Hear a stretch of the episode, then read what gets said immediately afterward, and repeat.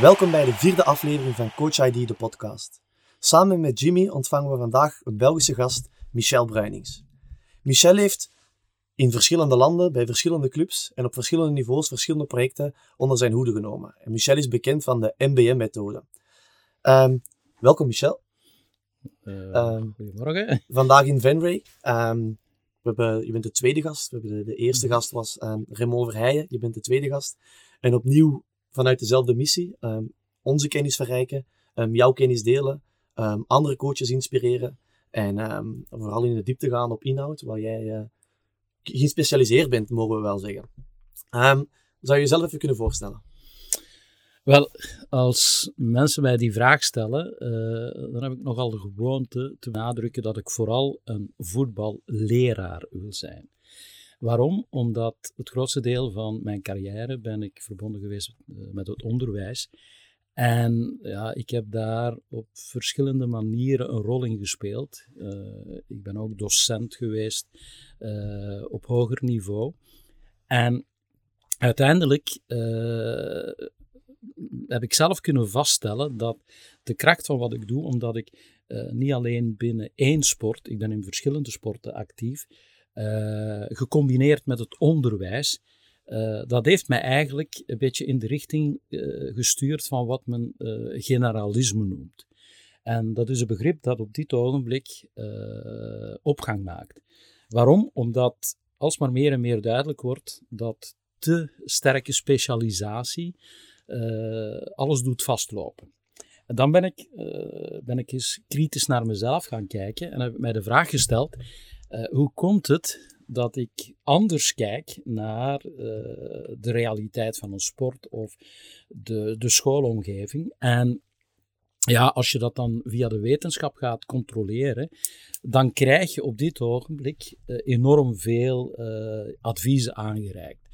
En ja, door, omwille van het feit dat ik eh, heel vaak verbonden ben met onderzoek, want ik ben ook, ook eh, een wetenschappelijke medewerker. Ik werk samen met de faculteit Psychologie in Leuven. Uh, ik ga nu met Louvain-la-Neuf in een project treden om eigenlijk ook vanuit technologie meer de hersenen te meten. Die dingen spelen mee. Uh, dan heb ik, heb ik, mezelf eens de vraag gesteld: hoe komt het dat ik uh, die dingen op een andere manier bekijk? Er is eigenlijk een, een, wiskundige die dat zeer goed voorstelt. Die zegt: je hebt kikkers en je hebt vogels in deze wereld. De kikkers zitten in hun moeras, kijken naar. Uh, alles wat zich in de onmiddellijke omgeving Want rechtstreeks tot hun betrokken is. Ja, en de vogel kijkt vanuit de hoogte. En nu is duidelijk aangetoond op het hoogste niveau dat we moeten opletten als we te veel kikkers gaan vormen. Je hebt die nodig, maar uh, dit is eigenlijk een verhaal dat ontstaan is via de industrialisering. Dat wil zeggen, 200 jaar lang hebben wij gedacht in onze maatschappij, we moeten mensen uh, specifiek klaarstomen voor een bepaalde rol. Dat sluit eigenlijk de hersenen. Dat zit, dat zit volledig ingekapseld in onze manier van denken en opleiden. En nu, eh, stilaan, beginnen we eh, te begrijpen dat daar een bepaald gevaar mee verbonden is. En van waar komen die signalen? Ik geef je een voorbeeld. Uh, Dr. Land van NASA, uh, die heeft al een tijdje geleden aangegeven dat, dat we moeten opletten als we zo blijven verder werken. Want die heel sterke specialisatie verklaart bijvoorbeeld waarom een van de Apollo-raketten ontploft is dat, dat zet zich eigenlijk door in verschillende domeinen. Dat heeft iets te maken met het strak volgen van uh, procedures. Wat hebben die mensen van NASA nu gedaan? Die hebben zich de, vraag gesteld: als wij met jonge mensen werken, en dan kan je dat ook uh, uitbreiden naar de sportwereld, bestaat er geen gevaar dat wij door onze denkwijze uh, die jongeren heel uh, strak gaan afbakenen. Dat wij die in een rol stoppen en dat we het grootste potentieel van de mens uh, voor een mhm. stukje stilleggen. En dat is verbijsterend. Ze hebben dat onderzocht.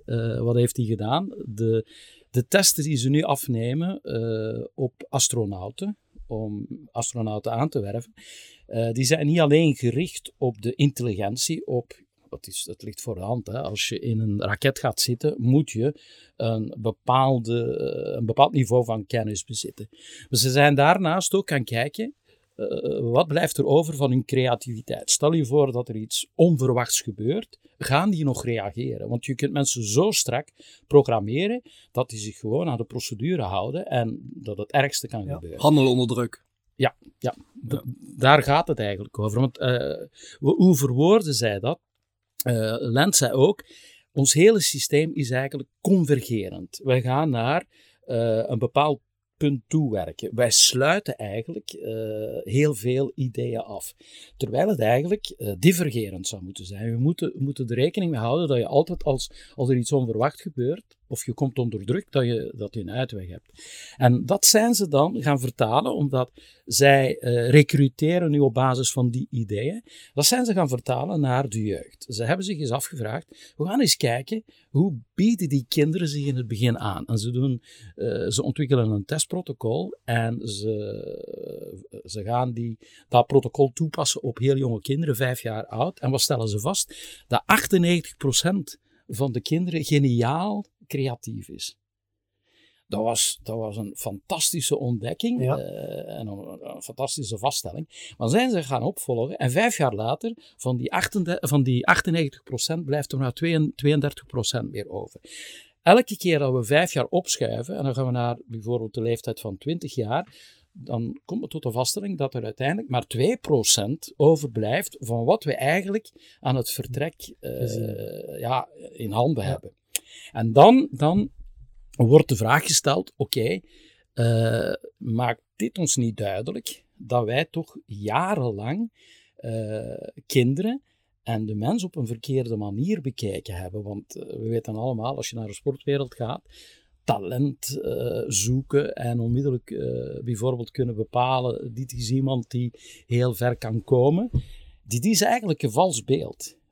Meer en meer bevestigt de wetenschap dat wij allemaal, quasi allemaal, met een heel groot potentieel geboren worden, maar dat we onderweg door de invloed van de omgeving, de levensstijl, de cultuur, de sociale prikkels, dat we plotseling heel veel van ons potentieel hmm. kwijtspelen. Als ik, als ik, als ik mag samenvatten, ben je dus in de eerste fase vooral een generalist die, die ja. veel breder kijkt dan enkel wie is hier die voetballer, maar mm -hmm. het breed kader daarvan wilt zien.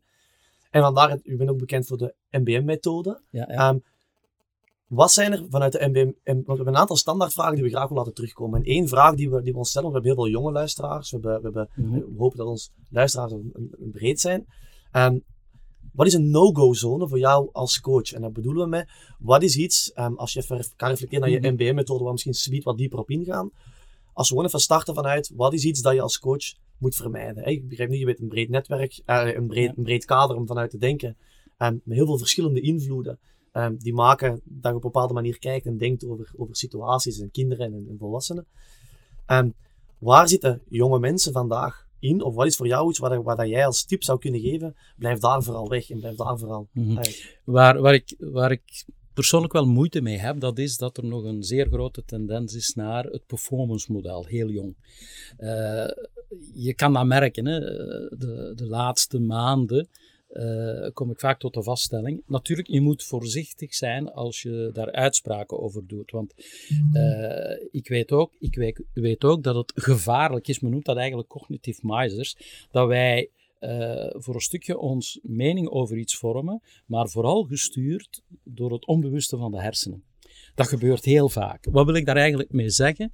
Waar ik moeite mee heb, dat is dat men uh, binnen de sportwereld en ook uh, in het onderwijs zeer snel tot conclusies komt. Dat men zegt, oké, okay, uh, dit zijn bijvoorbeeld in de voetbalwereld de jongens die we voorrang gaan geven. En je weet, in het verleden was dat vooral gebaseerd op uh, het relatieve, ja, ja, maturiteit, het relatieve leeftijdseffect. En dat betekende dat heel veel jongeren die uh, qua maturiteit later waren, dat die uh, weggeduwd werden. Of, hmm. wat, de, wat een, een, logische consequentie is, die kregen veel minder gelegenheid om, om zich te ontwikkelen. Minder trainingen, minder begeleiding. Focus op de jongens die actueel de meeste prestatie leveren. Ja, als je, om je een idee te geven, AZ heeft dit ook gecontroleerd. En als je kijkt naar hun cijfers, het rendement dat zij hebben naar het eerste elftal toe, wel 75% van de jongens die het uiteindelijk halen, zijn laat maturen. En daar heb ik heel veel moeite mee. Dus wat ik absoluut, absoluut uh, wil beïnvloeden en waar ik, waar ik mij vragen over stel en waar we absoluut allemaal eens moeten gaan over nadenken. En dat is ook aan het gebeuren in verschillende landen. Bijvoorbeeld Duitsland, ik zie ook in Nederland, Engeland.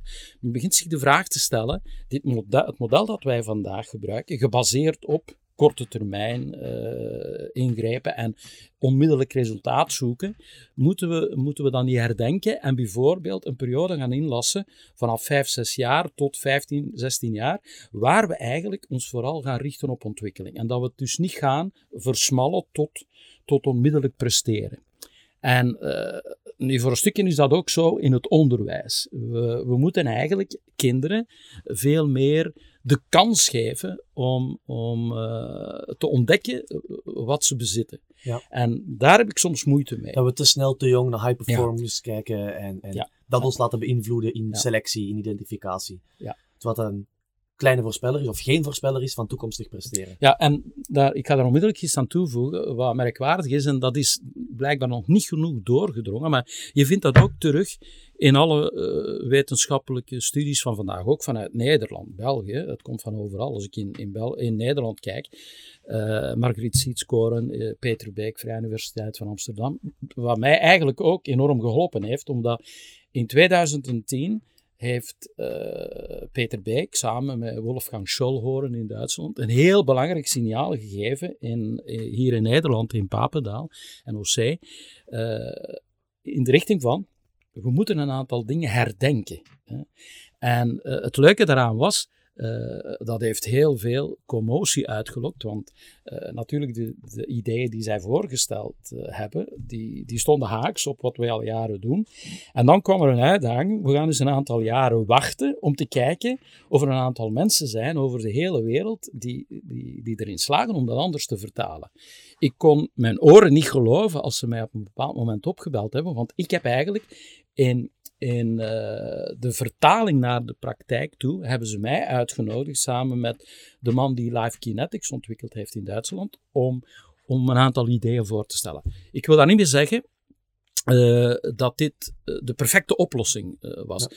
De uitdaging was, denk eens anders. Dus denk out, out, of the box. En, en van daaruit is de MBM-methode ook ontstaan? Van daaruit is MBM ontstaan met onmiddellijk, ik ga er onmiddellijk iets aan toevoegen. Uh, als jullie vandaag willen weten uh, waarom het zo belangrijk is om werkelijk iets uh, te veranderen, wel, wat vertelt de wetenschap ons vandaag, de cognitieve neurologie, de uh, psychologie, neuropsychologie, dat eigenlijk de eerste levensjaren van een, van een kind enorm belangrijk zijn. Wij denken allemaal, één keer dat ze een club uh, binnenstappen of een school, uh, dan gaat het over kennisverwerving. Of in een sport is dat het, het, het ontwikkelen van vaardigheden. Maar achter al die ideeën zit een mechanisme dat eigenlijk gaat bepalen of dat kind zijn potentieel gaat kunnen aanspreken. En dat mechanisme, dat wordt niet ontwikkeld in de club of in de school, dat zit binnen de uh, familiale omgeving. Dat heeft iets te maken met uh, op welke manier uh, worden kinderen gestimuleerd en aangemoedigd in die eerste levensjaren. Je moet weten dat de eerste vier jaar neemt dat kind vanuit de omgeving enorm veel informatie op in de hersenen, maar dat gebeurt op een onbewuste manier. Wat daaraan gekoppeld wordt, dat is het emotionele, het zelfvertrouwen. Uh, eigenlijk de dingen die we achteraf gaan benoemen, want als we iemand zien met een bepaalde vaardigheid, dat hebben we gelukkig allemaal door, dan zeggen we nu, ja, maar uh, indien hij dat wil gebruiken of hij wil, uh, hij wil met die vaardigheid, met dat potentieel naar de top, zal het ook hard werken worden. Maar ja, dat hard werken, die mentale kracht, ontwikkel je niet op 7, 8, 9 jaar. Dat begint eigenlijk al in de eerste vijf, in de eerste vijf jaar. En dan is, dan, dan is er iets heel merkwaardig ontdekt en daar ben ik ook mee verbonden. Uh, op dit ogenblik in de States hebben we een project. Een van mijn collega's, een van mijn vrienden, Tom Bayer, uh, heeft het project Football Starts at Home. Ik breid dat eigenlijk uit naar Learning Starts at Home. Waarom? Omdat door onderzoek is aangetoond, als je die kinderen gaat aanmoedigen, je gaat het zelfbeeld versterken en je gaat ze eh, a- eigenlijk aanzetten om tot meer motorische, eh, eh, motorische activiteiten te komen. En dan is er iets heel merkwaardig.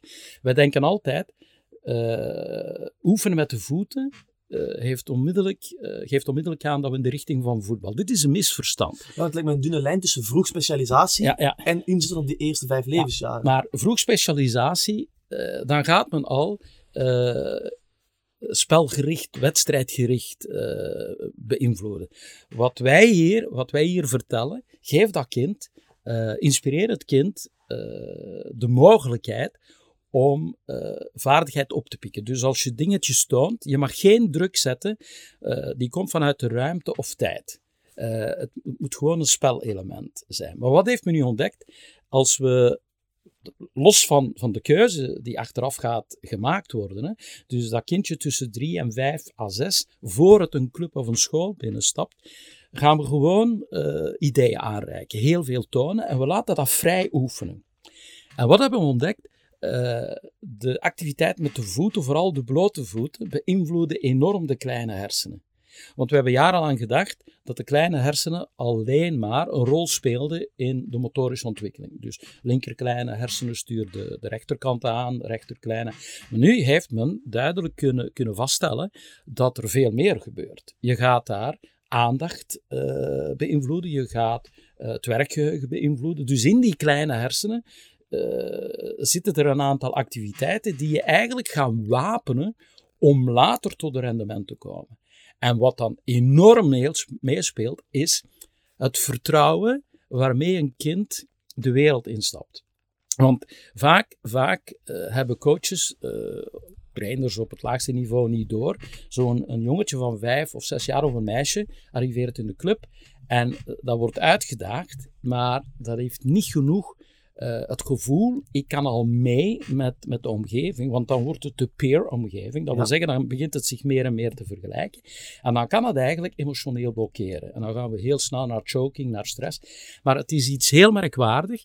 eh, Als we dat anders kunnen, kunnen eh, aanbrengen en we kunnen de ouders tonen dat dit in het, absoluut in het voordeel van het kind is, ja, dan krijg je een andere boodschap. Want wat is nu het merkwaardige? Als je dat doet, ga je niet alleen de sportloopbaan beïnvloeden, de participatie versterken, maar ga je ook op school betere resultaten halen. Want dat is het rare, dat komt samen. Ja, ik heb nog een vraag over ehm, het procentuele aantal van 98%. Over Ja. eh, dat kinderen, jong, jonge leeftijd, 98% al een genialiteit in zich Ja, hebben. ja. Ehm, wij gaan vaak uit van talentontwikkeling. Maar Ja. in principe is, is het potentieel en talent is er al. Ja, ja. En vindt er meer eh, talent, eh zou ik dat zeggen, verruinering, Vermindering of talent. vermindering, ruïnering Reputatie, plaats ja. dan echt Ja. talentontwikkeling. Ehm, terwijl wij denken dat we een hele grote invloed kunnen hebben, maar dat het misschien eerder een bijtel is voor de diamant aan zich, Ja. dan eh, dat het meer het di diamant slepen is. Ja, ja, ja, absoluut. Omdat, kijk, wij, het, het ligt voor de hand dat dat niet zo makkelijk was om te weten eh, wat er al aanwezig is als een kind in de wereld arriveert. En wat bedoel ik daarmee? Wij dachten jarenlang baby's, wow, dat is een leeg blad. Hè? Eh, die- je moet eigenlijk die interactiviteit met de omgeving hebben. Het is dus een heel groot misverstand. Nu, de laatste jaren, men, men is daar heel voorzichtig mee omgesprongen, is men erin geslaagd om te gaan meten in de hersenen van baby's wat er gebeurt. En dan doe je merkwaardige vaststellingen. En dat is iets waar wij ons niet genoeg bewust van zijn. Baby's kunnen al tellen. Hè?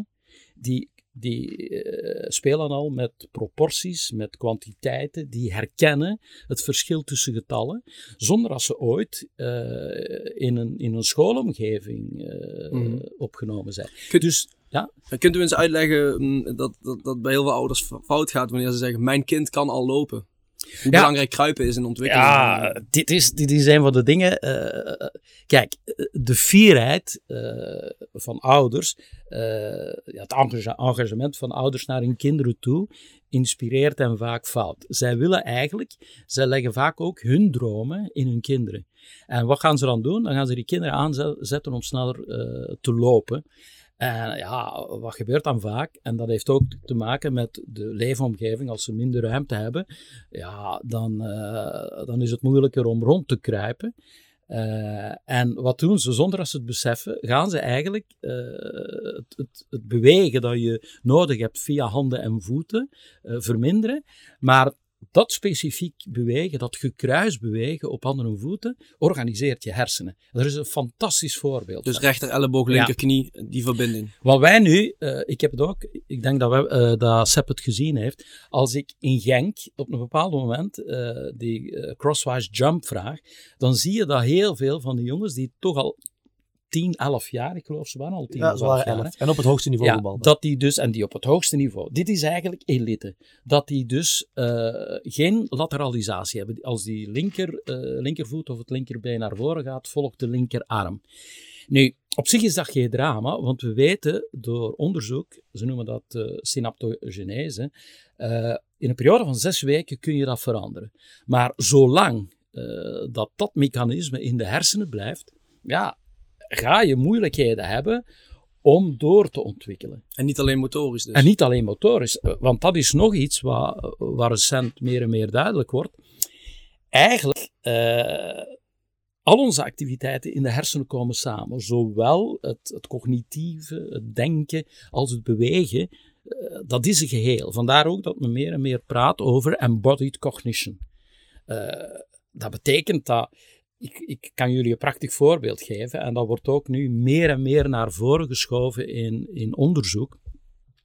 Uh, we weten allemaal diversiteit, racisme, dat zijn de problemen van onze tijd. En we hebben altijd gedacht, dat zit binnen het cognitieve, binnen het rationele. Wij hadden geen vermoeden dat er in de achtergrond iets meespeelde dat vanuit het bewegen komt. Jullie kunnen dat controleren. In Nederland hebben ze een aantal heel interessante testen gedaan.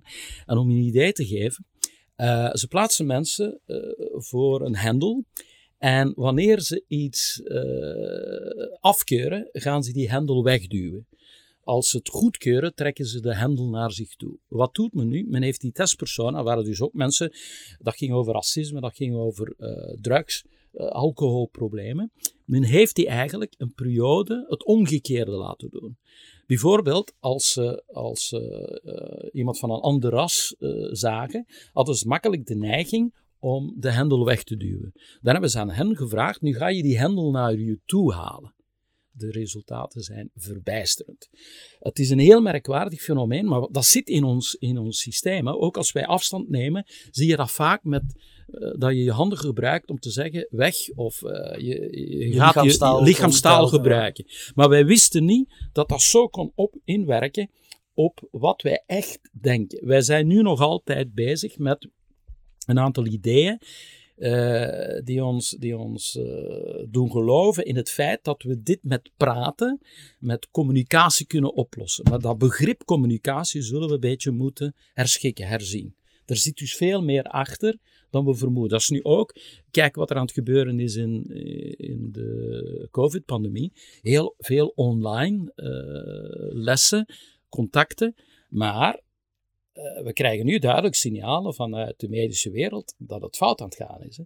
Mental overload. En wat is de verklaring? Wij zitten nu bij elkaar, wij zien elkaar, communiceren via taal. Dat is eer, eerder beperkt. Hè. Uh, ik durf ik geloof dat dat ongeveer neerkomt op 7%. Je hersenen, zonder dat je dat beseft, zijn voortdurend op zoek naar signalen vanuit het lichaam.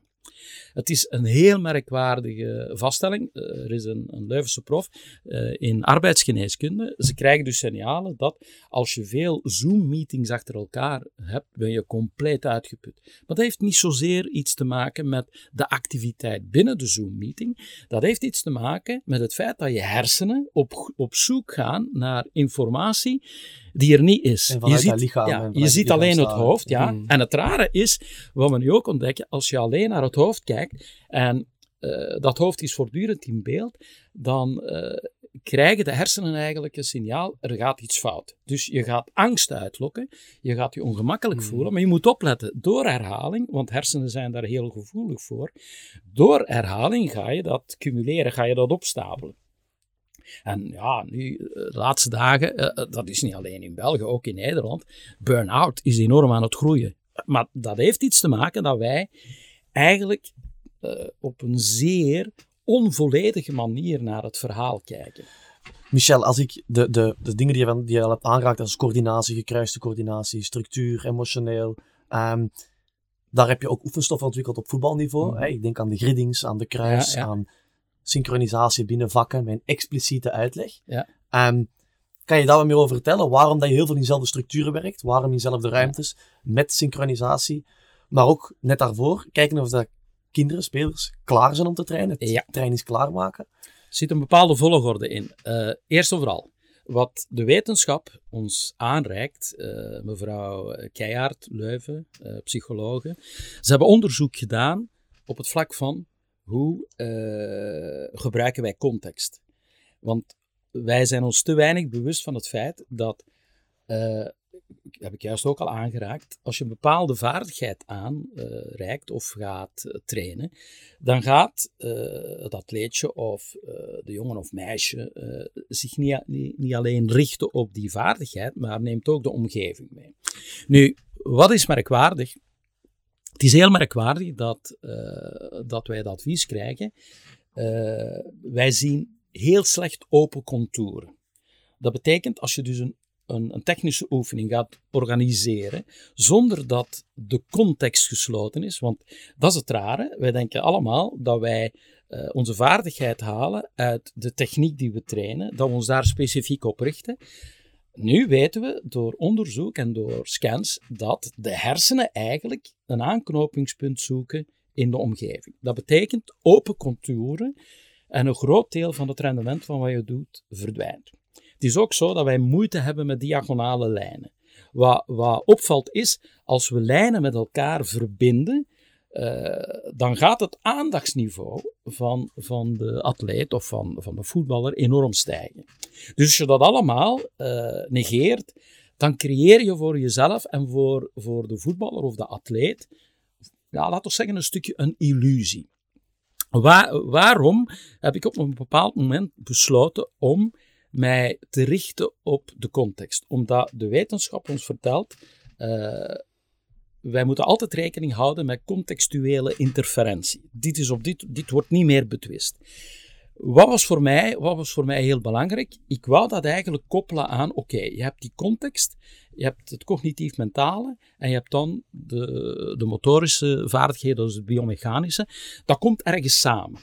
En eh, als ik dan ging praten met wetenschappers, met psychologen, met eh, mensen die in de cognitieve neurologie, die maakten mij duidelijk, let op Michel, want eh, hetgeen wat er vandaag te veel gebeurt, is dat men alles versnippert.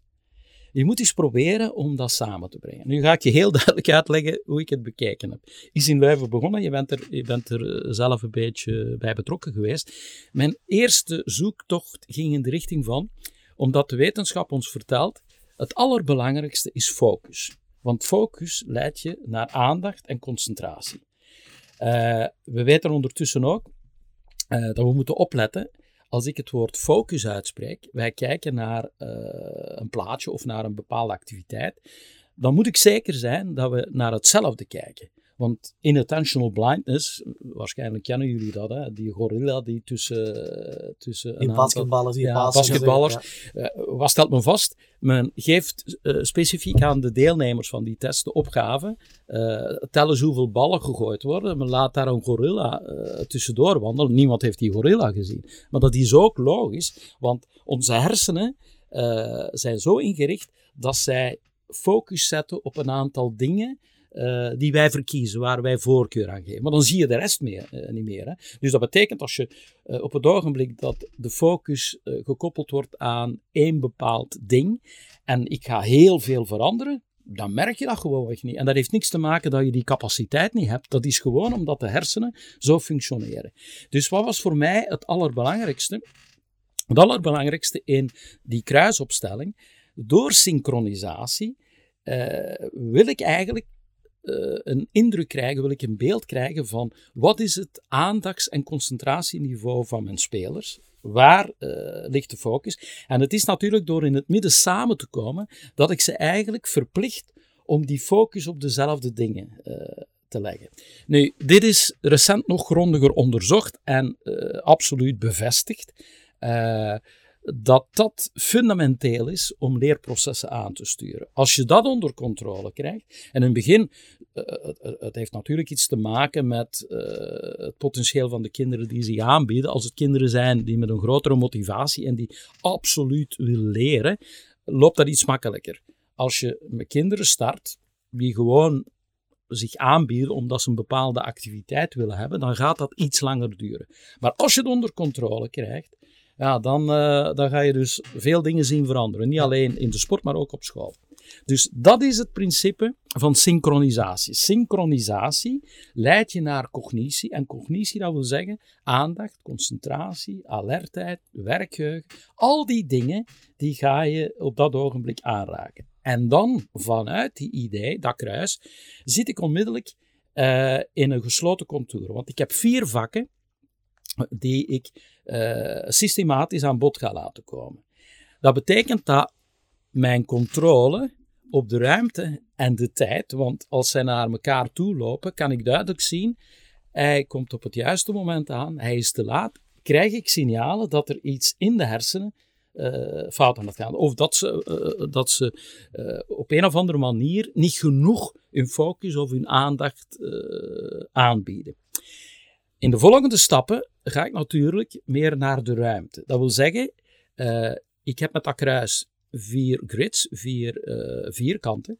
En dat ga ik gebruiken om, uh, om onmiddellijk te koppelen naar een wedstrijdsituatie toe. Dus, zonder, zonder dat zij het beseffen, ga ik diezelfde context, diezelfde organisatie in functie van de leeftijd aanhouden.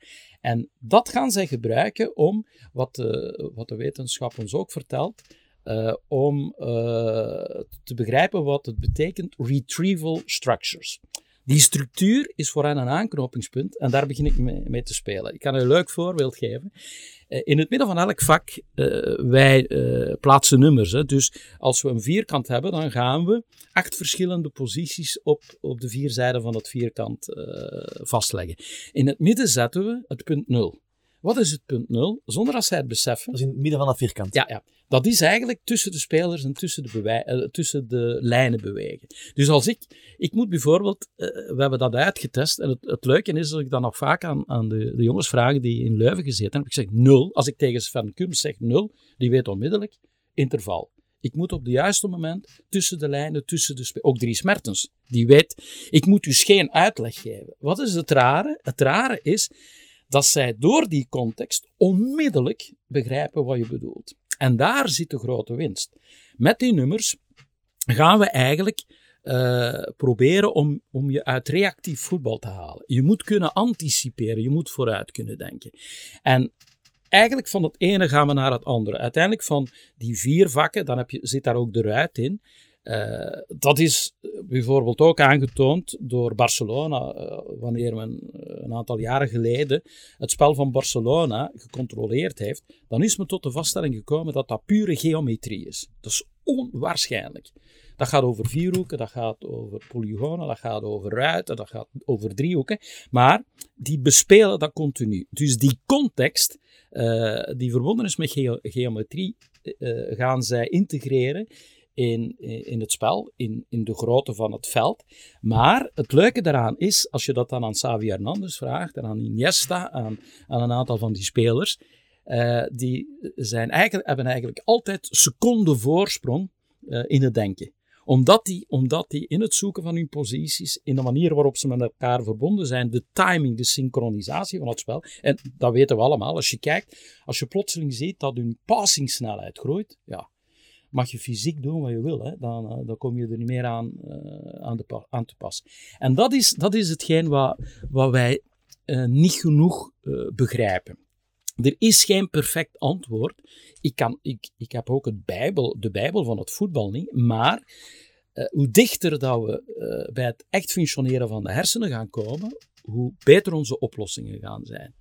En om nog één voorbeeldje, dus we zitten nu met de ruit, dan gaan we naar grids, grids in functie van de leeftijd. Maar om je een idee te geven, ik heb me ook afgevraagd, oké, wij hebben een heel sterk fysiologische fase gehad. Hè. Uh, ik denk met Frankrijk wereldkampioen werd enorm veel uh, gericht op de fysiek. Is belangrijk, maar als je gaat praten met toppers, neem Xavi Hernandez, neem uh, Pirlo.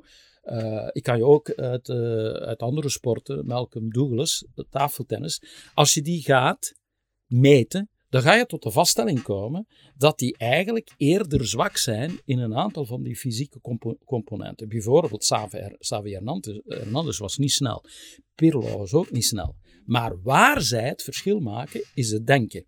Uh, Hernandez zegt ook, Xavi zegt ook, de meeste spelers denken aan 80 km per uur, ik denk aan 200 km per uur. Ligt voor de hand. Wij waren nieuwsgierig vanuit de wetenschap of dit interessant uh, zou kunnen zijn. Wat is er nu gebeurd? En ja, ik ben ook in tennis uh, actief. Ik, heb nu, ik begeleid samen met Nancy Faber een jong meisje. Wel, als we drie jaar geleden met haar begonnen te werken, eerst vooral dat kind was niet bekend kwam ook niet in aanmerking voor uh, toptennis in Vlaanderen. En uh, op een bepaald moment, de papa spreekt mij aan omdat hij wist uh, dat ik op een andere manier naar sportbegeleiding keek. Dan heb ik het geluk gehad, ik heb Nancy Faber, heeft Roland Garros gewonnen, ontmoet. En die stond daar voorop. Ze zei, we moeten vernieuwen, we moeten anders denken. En wij zijn dezelfde ideeën gaan toepassen in die tennisomgeving, maar aangepast ja, in functie van de leeftijd. Wat is nu het resultaat? Belgisch kampioen, klopt alle jongens en meisjes een jaar ouder, kan niet meer in België blijven. Door ook te handelen vanuit symmetrie, met focus, met aandacht. Al die dingen, ja. Die principes ja. gaan vertalen naar Dat wil niet zeggen dat ze het gaat halen. Het is een talent, maar de, bedoeling van, van het, het, hele project is om aan te tonen dat we daar tot een meerwaarde kunnen komen. En dat is iets wat niet zo eenvoudig is om door te geven. Want wil je dit onder de knie krijgen, ja, dan ga je je moeten inspannen hmm. als coach. Dan is het niet uh, de, de coach die twee keer per week zich een beetje bezighoudt, uh, het spel stuurt. En dat is het grootste probleem. Hoe kunnen we dit verkocht krijgen aan de maatschappij? Oké, okay, ik heb een vraag. Um, binnen, binnen uw methode het verschil tussen bijvoorbeeld voetbal en andere sporten, zoals tennis, tafeltennis of skiën. Wat zit, waarin zitten daar de verschillen binnen de methode? Want ik kan me voorstellen dat de uitvoering van het spel voetbal complexer is dan die andere sporten. En, en minder gestructureerd, omdat het meer gebaseerd ook is op toevalligheden, op 50-50 situaties. Er zit iets meer een, een chaosfactor in. Uh, terwijl uh, ik heb me natuurlijk uh, ingelezen in de oefenstof en ik mhm. heb het een en ander gezien. Um, die oefenstof is uh, met, met veel expliciete uitleg best wel gestructureerd. En, en, en, en veel opdrachten die van tevoren eigenlijk al bekend zijn. Hoe, um, waardoor is dat toch de juiste voorbereiding op het spelvoetbal? En waarin zit daar het verschil met bijvoorbeeld andere sporten binnen de methode? Of hoe wordt zeg maar, de, de toepassing, zeg maar, de link naar het spelvoetbal, zit daar nog een andere toepassingsfase tussen? Ja, je moet opletten als je die video's bekijkt, dan kun je een totaal verkeerd krijgen. Het, het, is namelijk zo, ik volg een beetje de wetenschappers in Nederland. Uh, we hebben dat ook in China nog eens extra gecontroleerd.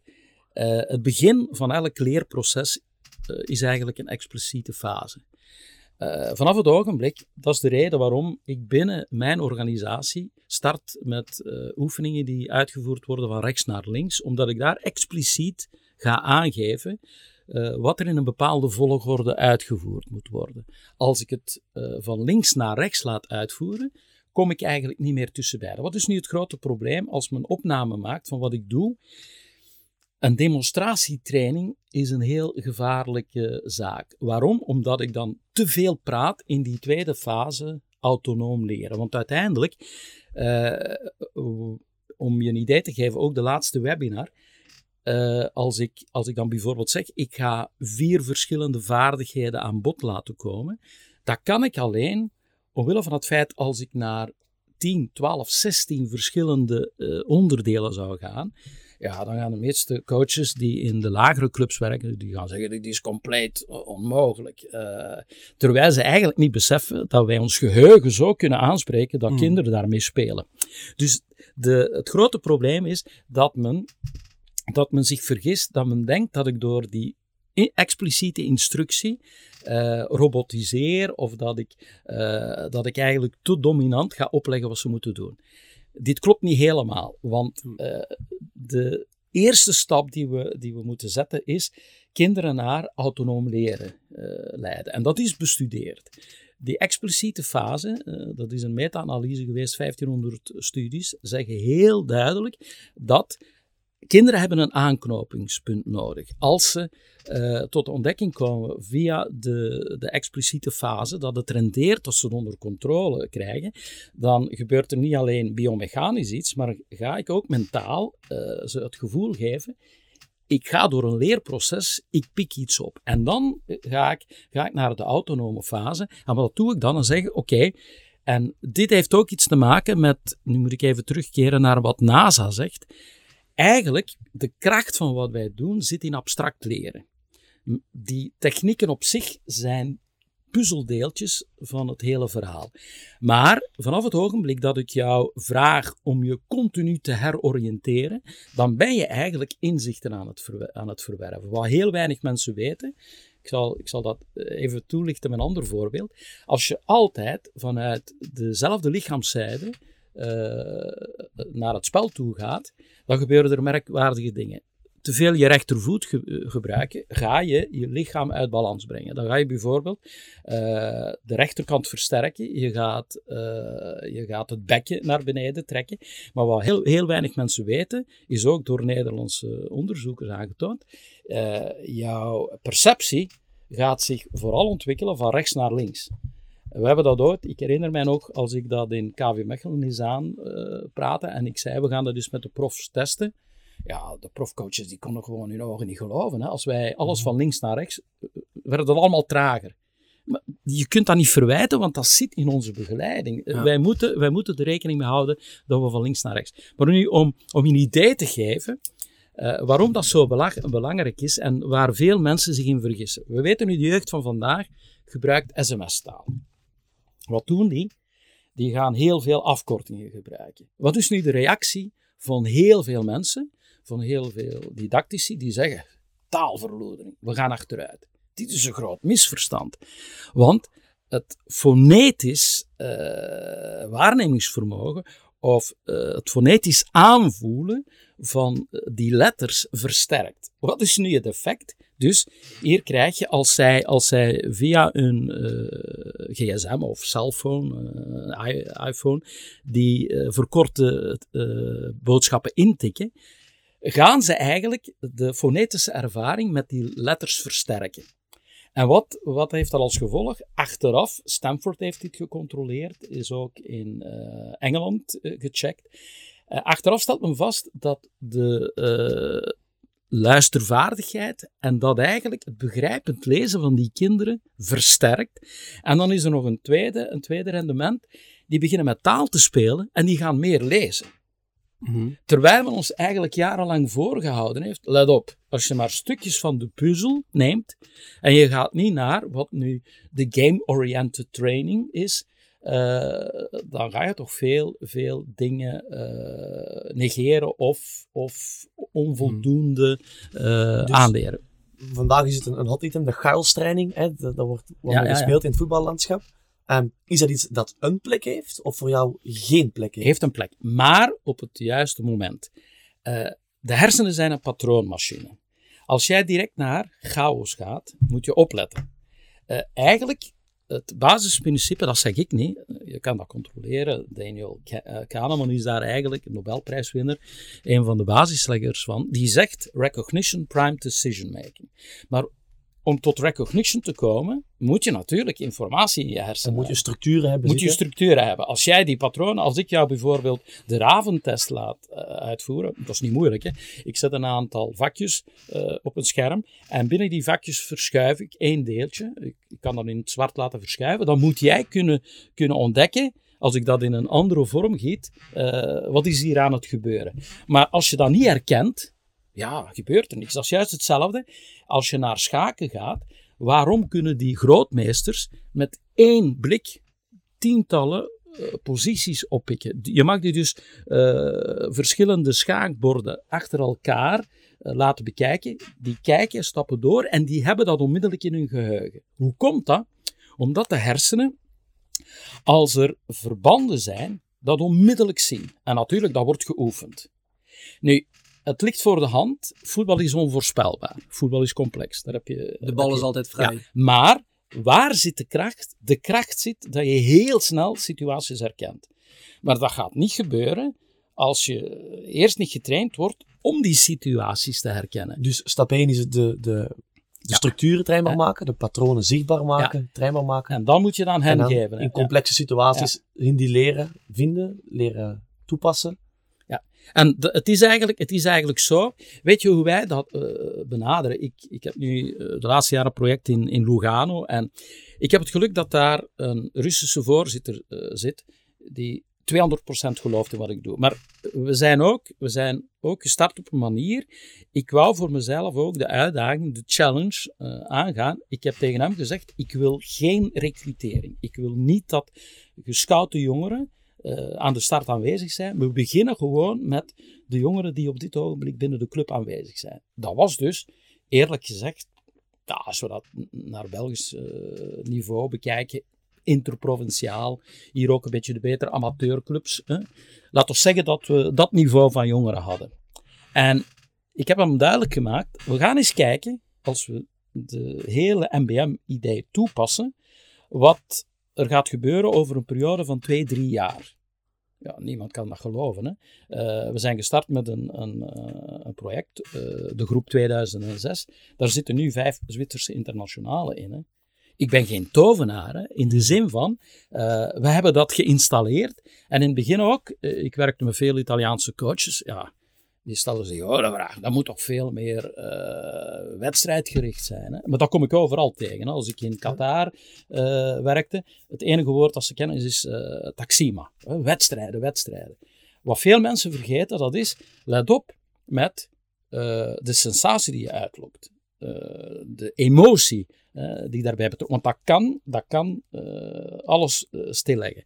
Wat ik daar nu wil mee zeggen is, de jongeren die, waarmee we gestart zijn in 2006, wat doen wij vandaag? Wij laten die de U10, U11 trainen. Het leuke, Dries Mertens kan dit bevestigen. We hebben, we hebben een heel leuke ervaring gehad een aantal jaren geleden. Dries, Jan Vertongen en Moussa Dembele stelden mij de vraag: Michel, wij zouden zomerkampen voor kinderen willen inrichten. Wil jij dat coördineren? Dries zei: Ik eh, stap alleen in het verhaal als Michel de leiding krijgt. Want ik, Ja. heb, ik heb met hem eh, gewerkt en ik weet dat hij het ander bekijkt. Maar ik vond dat een eer. Ik heb dat in gang gezet. Ik heb dus in Leuven een aantal coaches, een aantal avonden eh, opgeleid. En dan gebeurt er iets merkwaardigs. De bedoeling was ook dat zij die kampen eh, zouden bezoeken. En het leuke was, eh, Dries arriveert in België, gaat naar Wilrijk en ze zijn, een van de coaches in zijn training aan het geven. En plotseling zegt hij, stop, ik neem over. Ja, wat was het gevolg? Alle andere trainingen vallen stil. Iedereen naar het, eh, naar het veldje waar Dries eh, bezig is en iedereen kwam kijken. Daar zijn die coaches met hun mond opengevallen. Die zeiden, maar ja, die kerel die kent dat heel systeem rats van buiten. Ja, ik speel daarmee. Ja.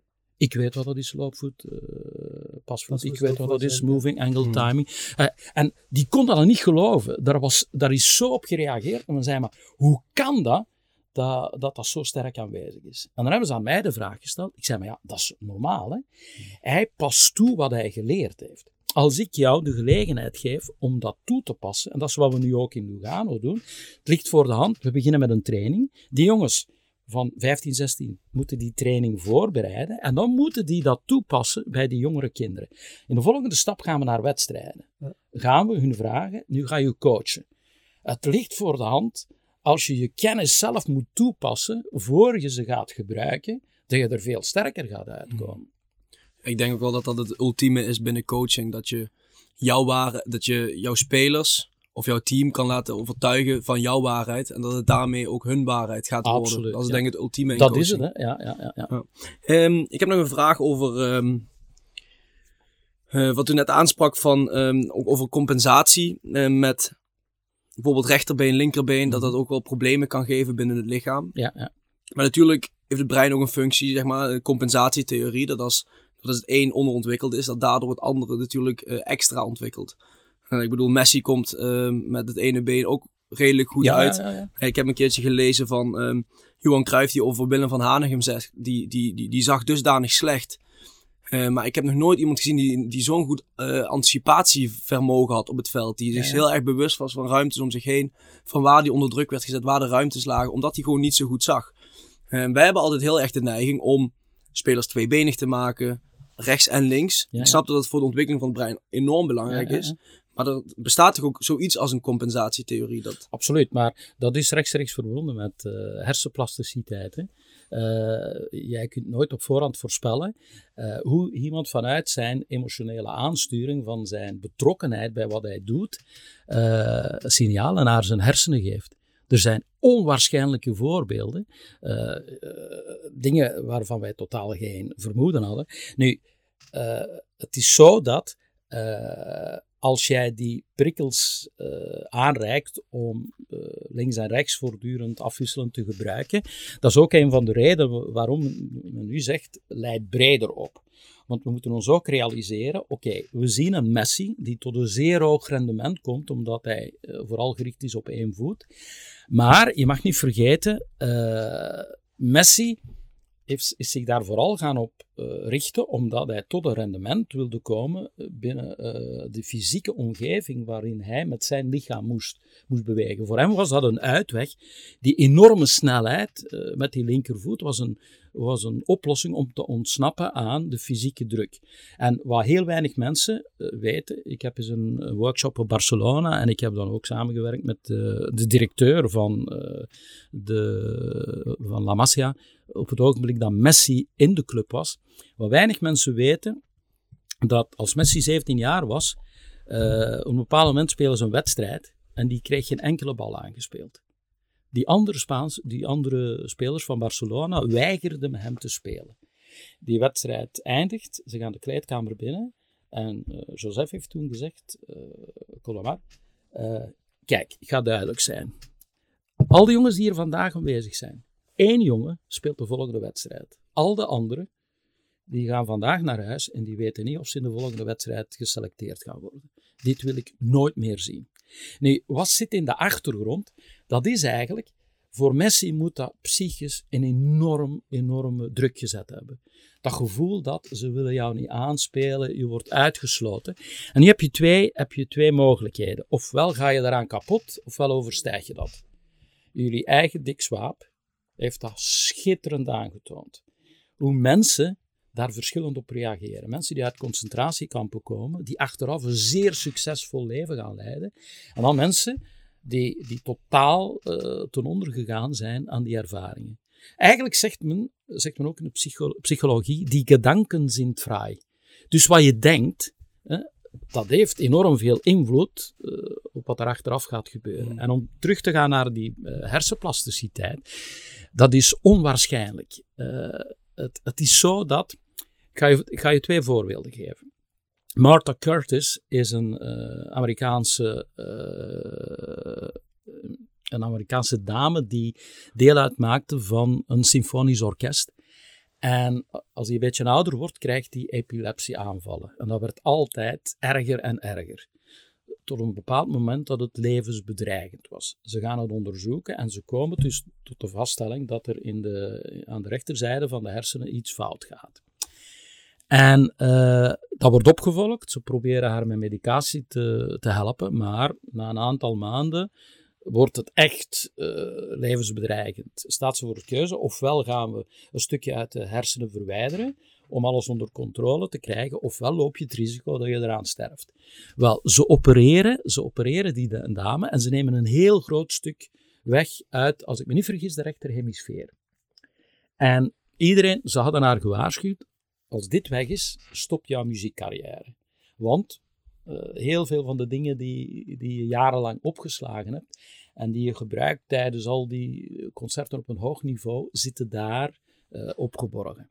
Oké, ze komt uit de operatie en na een aantal dagen zegt ze tegen haar man, breng mijn viool eens mee. Die man brengt de viool mee en ze begint te spelen. Iedereen zegt, dat kan niet. Al de, de wetenschappers uh, die erbij betrokken waren, de dokters, dit is compleet onmogelijk. En heeft men echt lang moeten zoeken waar zit de verklaring. Weet je waar de verklaring uh, zich uh, bevond? Als ze heel jong was, heeft ze de mazelen gekregen. En de mazelen hadden een stukje van haar hersenen geïnfecteerd. En daardoor, daardoor was het niet mogelijk dat zij dat deel van de hersenen gebruikte in haar ontwikkeling. En wat hebben de hersenen spontaan gedaan? Die hebben zich gereorganiseerd. Die zijn eigenlijk de informatie die normaal aan één kant zou weggeschreven worden, uh, in verband met muziek, aan de andere kant geplaatst. En dat is het merkwaardige. En om dat nu af te ronden, kijk, uh, Bachirita is een uh, wereldbefaamde neuroloog. Op een bepaald moment krijgt die, de vader van Bachirita uh, krijgt een uh, stroke uh, attack, dus een, een hersenbloeding, problemen met de hersenen. En voor een stukje, voor een stukje verlamd. En ligt voor hand, hij wordt opgenomen in het ziekenhuis en als zoon wil je alles doen om je vader toch een beetje terug levenscomfort te bezorgen. En die gaat de normale, de normale therapie in van revalidatie, maar na een aantal weken uh, stelt men vast, er gebeurt niks. En dan zegt, zegt uh, tegen, tegen zijn papa, kijk, zegt hem, ik ga je mee naar, naar mijn huis nemen en ik ga je iets heel merkwaardig vragen. Weet je wat daar gebeurd is? Die heeft tegen zijn vader gezegd, nu ga je elke dag in mijn woonkamer terugkruipen op handen en voeten. Zeven weken later, alles weg. Heeft nog tien jaar geleefd, nooit geen problemen meer gehad. Het is heel merkwaardig. Ja, ja, ja. Het, het, het, toont twee dingen aan. Ergens zit hier iets dat ons vertelt dat bewegen fundamenteel is. De manier waarop je beweegt kan dus enorm veel uitlokken. En daarnaast is er een andere component, dat is de mentale kracht. Uh, het geloof dat je in jezelf hebt. Het doorbreken van stereotypen. Hè? Dat is nog zoiets. Hè? Uh, als je dat over de wereld uh, gaat, gaat controleren, ga je vaststellen, meisjes zijn zwak in wiskunde. Of meisjes kunnen dit niet. Het is gewoon onzin, mm. hè? Ja. Maar net, net als um, emotie, winnen, verliezen, plezier. Um, dat is ook onvermijdelijk binnen het voetbal. Mm -hmm. net, net ook gesproken, uh, bijvoorbeeld in in, uh, waar was het precies? In Arabië ergens? Ja, Saudi-Arabië. Saudi-Arabië, dat, ze het, uh, dat ze dat heel belangrijk maakten. Maar dat is onvermijdelijk met, het voetbal, uh, met voetbal verbonden. Wat voor een plek heeft dat toch wel binnen de, binnen de methode? Wel, je moet, je moet eigenlijk, wat ik, wat ik heel leuk vind, je moet eigenlijk rekening houden met de maturiteit van spelers. Het ligt voor de hand, hoe ouder je wordt, hoe groter de invloed van het competitiemodel. Maar je moet daar klaar voor zijn. Mm. Uh, het is niet zo dat een kind van 7, 8 jaar met zijn emotie de druk aan kan die iemand uh, normaal op leeftijd van 16, 17, 18 jaar moet aankunnen. Daar zit een van onze problemen. Wat wij, wat wij eigenlijk beklemtonen, komt ook vanuit Nederland. In elk kind zit goud. Is duidelijk gepubliceerd. En men heeft ook eens onderzocht. Oké, okay, wij denken altijd vanuit onze context, wat willen die kinderen eigenlijk? Willen die winnen of willen die leren? Mhm. De besluitvorming is overduidelijk. Die willen leren, die willen niet winnen. En weet je hoe wij dat ook ervaren? Uh, waar ik een enorme fan van ben, waar ook Ajax Amsterdam uh, aan deelneemt en ook een aantal Belgische ploegen. Uh, ik adviseer heel vaak Racing Genk. En wat mij enorm meevalt, ook omdat mijn jongste zoon coach is in Genk, uh, die organiseren vaak een toernooi. Die nodigen 8, 10, 12 uh, clubs uit. En ze laten die kinderen, die jonge kinderen, wedstrijdjes van 20 minuten spelen. Maar na elke 20 minuten veranderen die van veld. De ene keer win je, de volgende keer verlies je. Maar er wordt nooit gepraat over uh, het winnen van het toernooi. Dat komt gewoonweg niet aan bod. Dat is hmm. gewoon, je speelt een wedstrijd je wint die wedstrijd, enkele minuten rust. We gaan eventjes toelichten. Jongens, dit was goed. Hier moeten we op letten. Volgende wedstrijd. Je verliest. Altijd onmiddellijk een evaluatie, immediate uh, feedback. En aan het einde, die hebben zoveel wedstrijden gespeeld, hè, dat die totaal niet bezig zijn met de ranking, met het uh, klassement. En, en, kan je ze er klaar voor maken? Kan je kinderen hoe, uh, leren omgaan met verliezen, leren omgaan met winnen? En wanneer heeft, dat dan, wanneer heeft dat dan een plek?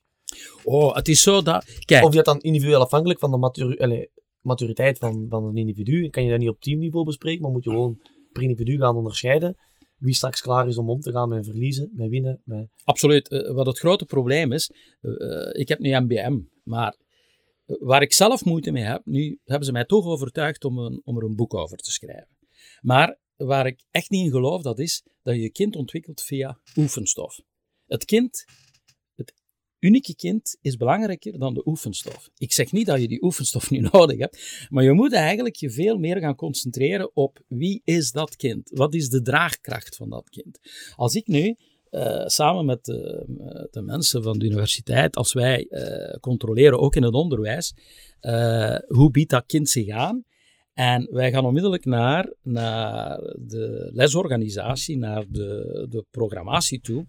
Dan gebeurt heel vaak het volgende. Wij weten eigenlijk niet wat er in het hoofd van dat kind gebeurt. En wij weten niet op welke manier dat kind om kan met de opgave die wij aanbieden en de druk die daar rond ontstaat. Want eh, nu, in, in de discussie van vandaag tussen nature en nurture, uh, zijn we gekomen in een fase dat men spreekt van uh, dynamisch interactiviteitssysteem. Dus je hebt de genen, maar je moet ook weten dat genen kunnen veranderen. Dat wisten we twintig jaar geleden. We dachten allemaal, we hebben nu het genoom ontrafeld, nu zijn we er. No way. Hè? Want door, uh, door de omgeving, ik ga je een eenvoudig voorbeeld geven, BBC-documentaire, uh, de Moken, uh, voorbeeld, een volk dat in de buurt van Thailand woont, die duiken in de oceaan om daar parels op te vissen en, en dingen die op de bodem van de oceaan verdwenen zijn, om die op te pikken. En op, op die manier in hun levens, uh, levensomstandigheden of, een, of tot een behoorlijk leven te komen, om het te zeggen. Was nu het merkwaardig, we weten allemaal, als wij in het water duiken, zien wij troebel. Wij kunnen niet scherp kijken in het water. Wel, die moken die zien even scherp in het water als buiten het water. Wat is er gebeurd? Degenen die eigenlijk de, de bouwstenen bevatten van ons zicht, die hebben zich aangepast aan de omgeving en aan de levenswijze van die mensen. Hetzelfde, Japanners die in Californië gaan wonen zijn en die in die omgeving zich, zich ontwikkelen, zijn gemiddeld 15 centimeter groter dan uh, de Japanner in, in Japan. Dus dat speelt mee. Evolutie. Die is evolutie. Stopt nooit. Nooit. Om dat af te ronden, wat is, wat is voor mij fundamenteel? Heel veel mensen kijken naar mijn oefeningen en daar gaat het eigenlijk, uh, dat is niet het allerbelangrijkste. Wat bij mij het belangrijkste is, is de screening. Een kind komt bij mij binnen. Een kind heeft reflexresten. Grote probleem. Dat wil zeggen, uh, die reflexen heb je nodig in je eerste levensmaanden om je spieren te prikkelen, om, om eigenlijk ervoor te zorgen, want wij zijn hulpeloze wezens als wij in de wereld arriveren, dat wij na een aantal maanden kunnen rechtop staan en dat we stilaan kunnen beginnen te lopen. Daar ook, om je een idee te geven, als je dat vanuit het Westen bekijkt, want dat is wat mij intrigeert. Wij denken dat overal ter wereld op dezelfde manier uh, naar jonge kinderen gekeken wordt. Bijvoorbeeld in China, in Azië en Afrika worden kinderen heel snel gedragen. Dat zien we nu ook veel meer gebeuren. Maar je mag niet vergeten dat die eerste ervaringen een invloed hebben op wat er achteraf gaat gebeuren. Want die hmm. Chinese kinderen hebben veel meer evenwicht en die gaan hun perceptie al veel sneller laten ontwikkelen dan veel van de baby's die hier geboren worden, die wekenlang in een wieg liggen en die, die in, in een bepaalde context uh, uh, moeten, moeten ontwikkelen. Nu, vandaar dat het voor ons heel belangrijk is dat wij ons afvragen, wat is de draagkracht van een kind? Reflexresten kunnen alles al voor een stukje stilleggen. En het jammer is dat men dan, als men merkt dat, het, dat dat kind niet goed functioneert, dat wij direct uh, denken, niet intelligent genoeg, uh, heeft leerproblemen, zit in een slechte omgeving, heeft daar niks mee te maken. Want als wij dat zes weken trainen, is dat weg. Hetzelfde met die lateralisatie. Wij doen dus, wij gaan ook, wat men noemt de corpus callosum eh, methode, we gaan kijken of die processor goed georganiseerd is. Als we daar, als we daar uh, vaststellen dat dat goed in elkaar zit, dan gaan we naar programma's. En dan is er nog iets, uh, je kunt dat ook controleren. Uh, ik weet dat op dit ogenblik executieve functies, dat staat zo'n beetje in het middelpunt van de belangstelling. Ook naar het onderwijs. In de voetbalwereld is dat nog altijd een moeilijk verhaal, want zij denken nog altijd dat alles verbonden is met de spieren. Hè. Het gaat hem eigenlijk over die prefrontale cortex eh, een van de delen van de hersenen die pas later tot ontwikkeling zijn gekomen en die eigenlijk heel veel jaren vragen om tot volledige maturiteit te komen. Wat, wat zit daar nog aan vast? Wat, heeft me, wat, doen, wat doen wij nu ook als we... Ik heb projecten in het onderwijs. Ik heb er eentje in Wallonië gehad. Nu ben ik... eh, ik heb in Vlaanderen eentje, maar met COVID is het een beetje stilgevallen. Maar wat hebben wij gedaan? We zijn eens gaan kijken naar de inhibitie van kinderen. Wat wil dat zeggen? In, op welke manier zijn ze in staat om hun impulsen te beheersen? Als kinderen zeer impulsief zijn, dat kan motorisch en cognitief, zit je met een zeer groot probleem. Namelijk, wij weten door eh, eh, onderzoek op lange termijn, kinderen die worstelen met inhibitie, als je 20, 30 jaar later gaat kijken, die hebben een lager inkomen, die zitten vaak in criminaliteit, die, die hebben een heel moeilijk leven. Wij wisten dat niet. Wij beseften niet dat dat kon meespelen. En dat is ook logisch. Die impulsiviteit eh, zet, zet die kinderen aan om onmiddellijk eh, beslissingen te nemen. Mhm. Zij hebben dus zeer weinig eh, de neiging om na te denken over, eh, over wat ze moeten doen. Dus een speler zoals Frenkie de Jong, die heel erg sterk is in het uitstellen van keuzes, heeft Ja. waarschijnlijk een heel goed ontwikkelde inhibitie. Absoluut. Als men dat gaat checken, als je dus de strooptest, hebben we dat ook met Xavi Hernandez en met eh, Iniesta gedaan. Dat is ongelooflijk hoe die daarin scoren. Maar dat speelt mee, hè. Maar dat zijn dingen, dus daarom moet ik zeggen, let op met je oefenstof. Je moet eigenlijk eerst eens gaan controleren, want uiteindelijk, alles wat we doen, we doen komt vanuit de hersenen. Hè. Controleren of dat kinderen klaar zijn om te klaar leren. zijn om te leren. En, Ja. en dan, ja, eh, dan, dan sluit dat aan met wat ik in mijn eerste trainingen ben ik enorm gericht op focus, op cognitieve readiness, omdat ik wil weten, oké, uiteindelijk zit de sterkte van, van het verhaal daar. Hè? Guardiola zegt dat ook. hè. Hij zegt dat letterlijk. hè. I don't believe in physical condition. Hmm. Hij zegt dat in interviews. Hij zegt, it all goes about the mind.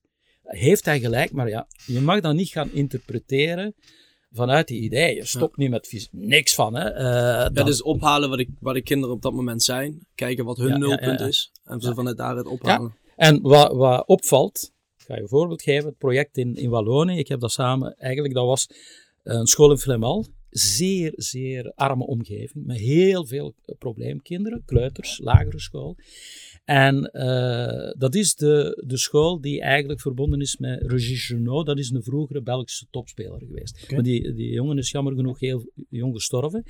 En in de achtergrond, achtergrond zit Standaard de Liège nu. Ik ben directeur geweest van Standaard, maar ik probeerde daar ook eh, mijn ideeën binnen te brengen. Ik moet zeggen, ik heb daar heel goede ervaringen mee gehad. Eh, als ik zie de coaches die er nu nog zijn, hoe die geregeld nog naar mij terugkeren.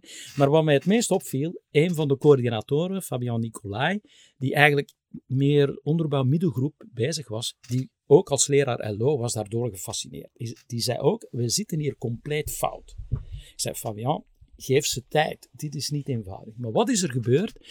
Die, die kwam tot de vaststelling dat, dat de club eigenlijk niet zo eh, sterk wilde volgen. En die zei, ik stap eruit en ik ga me eh, meer richten op mijn eh, taak binnen, binnen het onderwijs. En het is die man die mij aangesproken heeft. Wat, wat gebeurt, gebeurt er? Die nodigt mij uit om eens een kijkje te nemen in die school. En ik moet eerlijk zeggen, ik ben daar buiten gestapt. Ik was echt onder de indruk. De armoede, zo van die hele eh, kleine kindjes. De kleren die zij droegen, dat was werkelijk veel verbijsterend. Kansarmoede. en- kansarmoede. En dan ook, hebben ze mij uitleg gegeven, eh, drugs en, en vechtpartijen, familiale omgeving heel zwak. Dan kreeg ik de vraag van een van de pedagogisch adviseurs van Wallonië, samen met de schepenen van onderwijs. Michel, durf je het aan, samen met Fabian, jouw ideeën te installeren? Als de leerkrachten ervoor openstaan, absoluut. Je Hmm. moet me daar zelfs niet voor betalen, want eh, dat doe ik zo. Hè. En we hebben de vraag gesteld, en die zeiden ook, ja, eh, we hebben geen keuze. Hè? Ofwel eh, blijven we met dezelfde ellende opgescheept, ofwel gaan we iets proberen. Ja. We hebben dat in gang gezet. Zwitserse TV heeft daar een documentaire over gemaakt. Ik ben dan mee gaan kijken. Echt waar, als ik eh, een jaar later gaan kijken ben, ik, ik was daar echt van ondersteboven. Dan zagen wij plotseling eh, kinderen die totaal veranderd waren.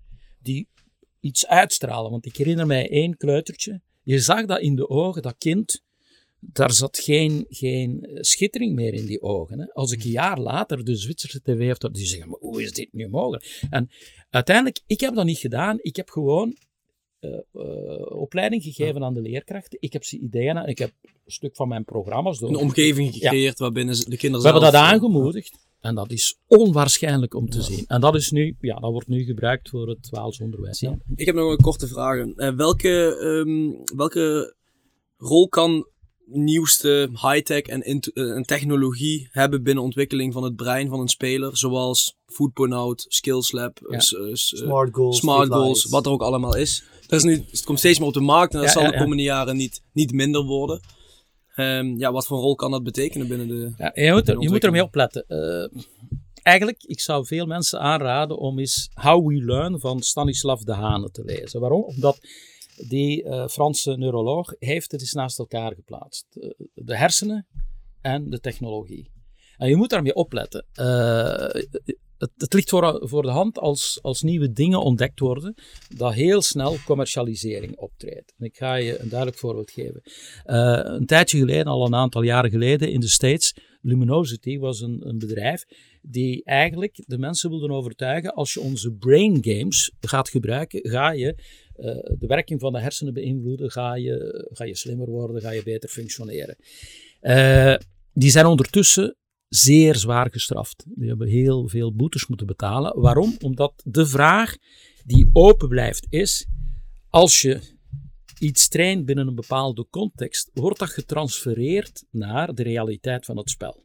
Ja. Ik heb ook, ze hebben mijn mening over de voetbalhout gevraagd. Toen heb ik gezegd: heeft een bepaalde betekenis, maar als iemand altijd vanuit dezelfde positie uh, ballen aangespeeld krijgt en dan ja, zich zeer snel moet kunnen aanpassen. In hoeverre uh, staat dat dicht bij de wedstrijd uh, realiteit. Context van de wedstrijd. Ja, want, Oriëntatie, waarneming, ja. oké. Okay, ja, dus maar niet heeft, tot, context, uh, nee, tot de wedstrijd. Het grote gevaar is, en dat zegt, dat zegt professor De Hane ook, het grote gevaar is, dat, dat is nu ook, want dit is een rage, hè, data collection. Hmm. Laat ons eerlijk zijn, als je iets meet over een speler, dan ga je iets kunnen zeggen over wat hij uitvoert, maar hij is eigenlijk binnen het spel altijd verbonden met de anderen. Als ik jouw passing wil beoordelen, maar de spelers rondom mij spelen de ballen te traag in, dan, gaat, dan hmm. gaan wij vaak uh, tot de conclusie komen, die man heeft zwak gepresteerd. Terwijl eigenlijk de omstandigheden, de omgevingsinvloeden uh, meespelen. Wat wij, waar wij op hameren, en waar we nu naar op zoek zijn. We zijn met twee dingen bezig. Eerst en vooral, wetenschap, ik ben ook informaticus, zegt ons zeer duidelijk, je moet kalibreren. Om een voetbalveld te kalibreren, je ziet zelfs met de VAR, daar hebben ze fantastisch moeilijkheden mee. Om dat volledig te vatten, die ruimte is groot, zeer veel spelers nemen daaraan deel. Er zit een heel groot gevaar in dat je heel veel dingen verkeerd gaat interpreteren. Als je iets kalibreert, waar wij nu ook mee bezig zijn, als je het dus duidelijker kunt afbakenen, gaat uh, de fout, het foute niveau dalen. Maar waar zit eigenlijk de sleutel? De sleutel zit hem in het feit dat je, uh, als we nu nog moeten taggen, dat je via artificiële intelligentie, dingen die strak afgebakend worden, dus daarom dat ik in dat project met die schoenen geloof, uh, dan ga je zinvolle informatie mm. krijgen. Maar dat wil nog niet zeggen, dat wil nog niet zeggen dat je daardoor 100% kunt gaan garanderen dat het in de wedstrijd op dezelfde manier aan bod gaat komen. Hè? Want er zijn heel veel spelers, dat weet Sepp ook. Als, wij, als ik terugkeer naar topsport uh, Leuven, die tijdens de trainingen fenomenale dingen doen en je stuurt ze naar een wedstrijd en het stopt. Mm. Dus dat is heel moeilijk, moeilijk te vatten. Ja, ja. Wat, wat, wel, om het af te ronden, wat wel uh, belangrijk gaat zijn, en daar zijn we nu mee bezig. Uh, ik zit ook in uh, project skiën, een, top, een topskier, Oostenrijk, de top 10 van de wereld. Waar we wel mee bezig zijn, dat is proberen te meten wat er in de hersenen gebeurt voor we de, voor we de wedstrijd ingaan. Ja. Want daar zit, dat is bijvoorbeeld iets wat vaak terugkomt. Uh, als je Messi ziet, uh, ziet staan voor een wedstrijd, dat is juist alsof die, mm, die eventjes op stap gaat, die is ontspannen, die gaat direct een flow in. En dat is hetgeen, hetgeen waar we ons vragen over stellen. En ik denk ook eh, dat het verschil tussen, tussen die technologische foefjes zoals een voetbalnoot, dat is vaak... Kijk, het voetbal is natuurlijk eh, communicatie, eh, Ja. interactie met je omgeving, het keuze maken en Ja. het uitvoeren van die keuze. En daar gaat het meer om je heen kijken, reageren en het uitvoeren van die reactie. Ja, ja, ja. Maar dat is natuurlijk heel wat anders. Ik heb nog twee vragen. Ik ga het heel kort Doe houden. Ehm, en dat is een- misschien wel een dilemma. Hoe ziet u de, ehm, de ontwikkeling van, ehm, van dit thema binnen de voetballerij? Eerder een, een, een breinspecialist in de trainerstaf met specialisatie binnen breincentraal leren? Of de hoofdtrainer als generalist die kennis heeft over het breincentraal leren? Ik, ik zou, eh, waar ik een beetje moeite mee heb, dat is dat men trainingen te veel opdeelt in opdrachten voor verschillende me- mensen. Eh, daar geloof ik niet in. Maar dat is, denk- de, dat is dus de vraag. Kijk, in in het voetbal, er zijn natuurlijk eh, fysieke trainers. ja, sportpsychologen, die, die, binnen trainerstaf als een intrede hebben gemaakt. Is het eh, eh, realistisch dat misschien iemand met know-how, meer know-how dan bijvoorbeeld de hoofdtrainer over breincentraal leren, zijn intrede gaat maken binnen een trainerstaf? Kijk, ik, ik, ik ga je mijn, mijn eh, idee daarover geven. En ik, ik sluit aan bij eh, Jelle Jolles hier in Nederland, die ook zegt: eh, een van de problemen is dat in de opleiding de hersenen niet aan bod komen. De eerste stap, en eh, professor eh Jolle zegt dat ook. Dus de trainersopleiding. Ja, het, het, eh, wat hij opmerkt ook naar het onderwijs toe, er zou uitgebreid eh, opgeleid moeten worden over de werking van de hersenen. Dan gaan we al heel Hoe leren veel- kinderen, Ja, hoe leren... Ja, ja. Eh, Dus dat de is- trainer als generalist die know-how Ja, heeft over het absoluut. thema. In En dan- van- Mhm. Ik vind, eh, we moeten het niet te wetenschappelijk maken. want het grote probleem is, kijk, laat ons eerlijk zijn, dit is een realiteit voor ons allemaal. En het, het, het, het rare in dit verhaal is, 500 jaar voor Christus heeft Heraclitus al gezegd, eh, het enige constante in het leven is het variabele.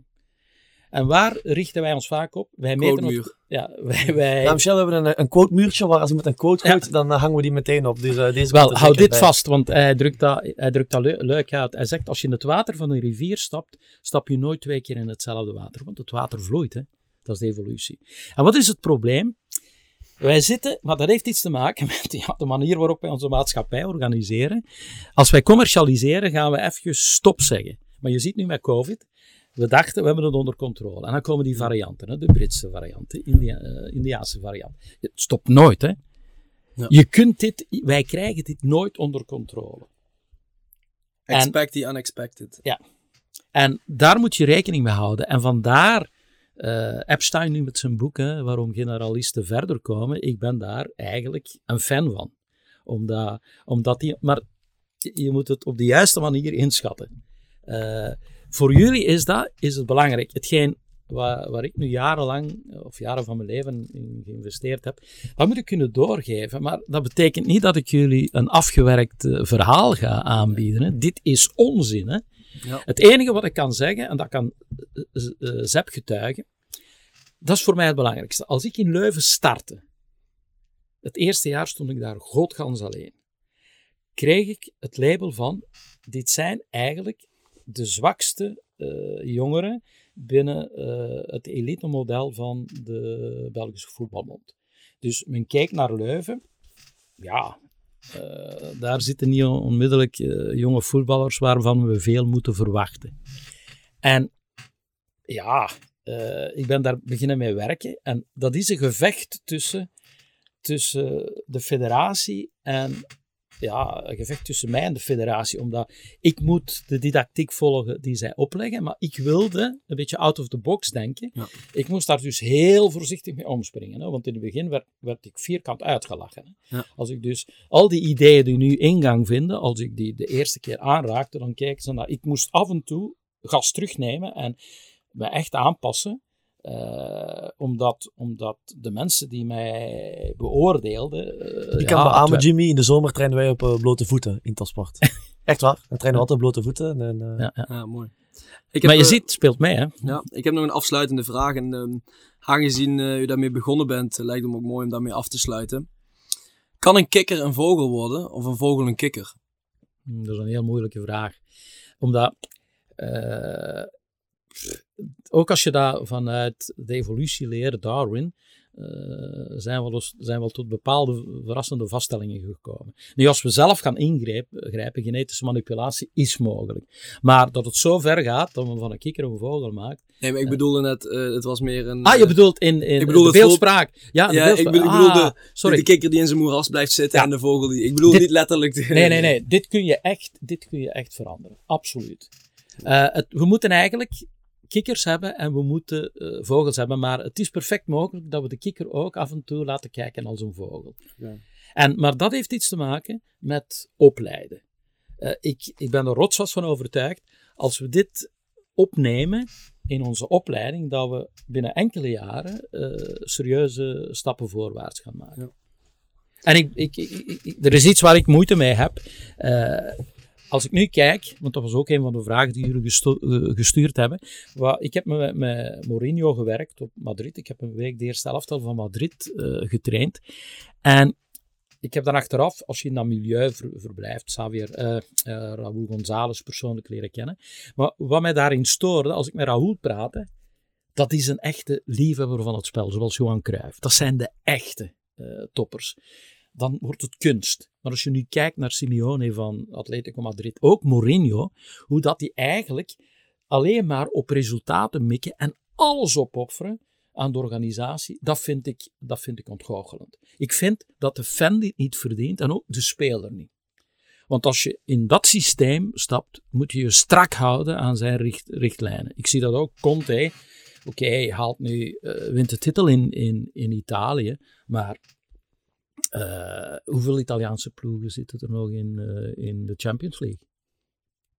Als je dan naar, naar uh, Man City kijkt en je kijkt wat Liverpool en Bayern München, dit is een totaal andere visie. Als je die wedstrijden opzet, stop je niet meer kijken, hè? Dan, dan ben je aan het, het tv-scherm gekluisterd. Ja, dat klopt. En dat vind ik jammer. ja.